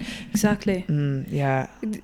like funnily enough the shift so like i've always tried different like aspects to content creation and it's only been podcasting that has stuck around Mm, yeah. only episode 26 like for me right but there came a point where things shifted with the podcasting where now i prioritize episode number i don't prioritize listenership i uh, it makes me Oh. more happy Interesting. yeah, it makes me more happy when I see episode 30 and it's like going up the ranks in multiple countries. Yeah. I don't ca- Of course, it's so nice. I remember being so buzzed when the episode with uh, bipolar bear where Stephen Constantine like that was Yeah. such a I was happy that that episode is what put me on the map That because that was really touching that episode. I thought, yeah, it, it yeah. was like a very meaningful like it could that that was it you know Mm-hmm, what i mean so i was happy that that was charting on spotify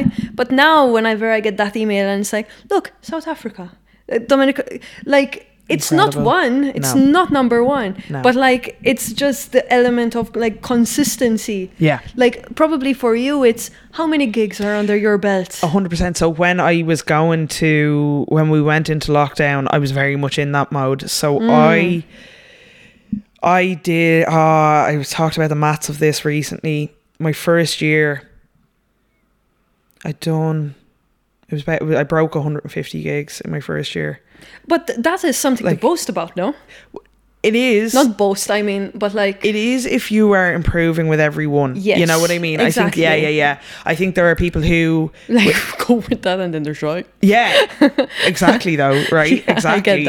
And li- listen, like everyone's Like, fair play to your in their hustle. own way, but Yeah. like you know, look, I, I did, that's because Mike and, and Con said to me like, eat as many minutes as you can. That's what you need to do in the early days. Just get it, get it, get it, get it, get it. And I told you I was a nervous wreck for, before every single gig before the pandemic. Then we fucking I hit that number. Then we went into the pandemic, and I panicked that everything I had been building towards was just flushed down the toilet. It wasn't, and I'm so grateful it wasn't. But um, I so I lost count of gigs after the pandemic. I stopped because because none of that mattered to me anymore. What mattered to me was doing the thing I love the most in the world, uh, again, again, again, and again. So now, um, but I can see now with the benefit of hindsight, I'm so glad I did that many gigs in my first year. But I was burnt out by the time the pandemic came. You know, I wasn't healthy. I was stressed. My sleep patterns were all over the place. I was a little bit chubby. I it was like chubbier than I, I would have been. That kind of thing. And you're just on the road, on the road, on the road, prioritizing comedy in the wrong way. So now I'm a little bit more selective with gigs.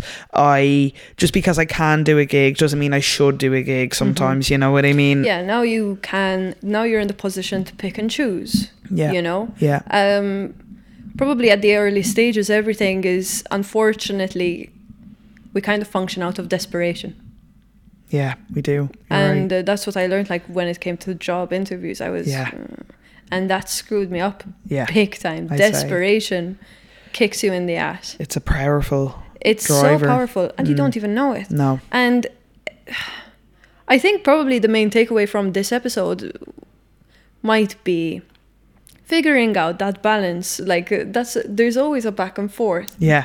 you know. Yeah. And it's so interesting, like even with desperation, because like you can call it putting your head down and hustle and Yeah. all that, but then there is that desperation too. Yeah. And I think it's the emotional attachment to everything that you put on it. A hundred percent. I got burnt out because I was very attached to my fear of failure Yeah. and getting a job and like figure Yeah. you know what I mean? Yeah, yeah, yeah. And like y- you be you always hear like oh be kind to yourself or whatever. Like I, I find there's a weird duality to my personality okay? And that this is something I've talked about in another podcast with Cornelius. There's a weird duality to my personality and I learning to balance that has been a struggle um and learning to be comfortable with both sides of the coin has been a struggle but I'm I'm getting there. Um there in terms of burnout and stuff like that there are how do I put this um when I started comedy yeah there was the franticness the, the desperation. Yeah like I have to get as many gigs as possible because I have to be as good as possible as quick. Yeah yeah yeah yeah. Yeah yeah, yeah. going to music open mic nights like dude there's a music open night mic night. I need the five minutes so I need them. Like I don't want them I need them. But now how I how I look at it now is um like I said just because I can do a gig doesn't mean I should do a gig. At the same time how bad do you want it? How bad do you want it? Because I tell you what this is what I want like and I'm I'm going for it until I'm going for it until I can't do it anymore until I can't I physically can't stand on the stage anymore like and I don't know what end success looks like I'm not in this for fame I'm in this to tell a story change people's days, weeks, sometimes. Sometimes, you know, like I've had people come up to me after gigs in rural areas of Ireland where they're like, it's so nice to see a queer comedian because I'm gay. You know, no one knows or whatever. So, you know, and like you touched on representation earlier, like that, that's a big deal. I understand now that my, I don't have much of a platform right now, but it's growing and that's nice. But if I can use that to, to lighten someone's load a little bit or like fill their heart with a little bit of gladness or give them the same feeling I felt when I saw that forum that told me being afraid that everyone's going to die around you is actually a normal part of life um, or a normal part of grieving and stuff like that. If I can offer that same level of comfort to someone, one person in a room every time I gig, then I'm doing something right. So I don't know what I'm aiming for exactly. I'm am I aiming for the Apollo Live? Yeah, of course I am. Is that why I'm in this? No, no, no. But As cheesy as it sounds, man, you're just describing purpose. that is know what I purpose. mean? Actually, you're right. Yeah, Like, that's it. Um, there is a difference between passion and purpose. Okay, That's something that I learned from the book Grit. okay, And purpose is when it's outside of you. yeah, Passion.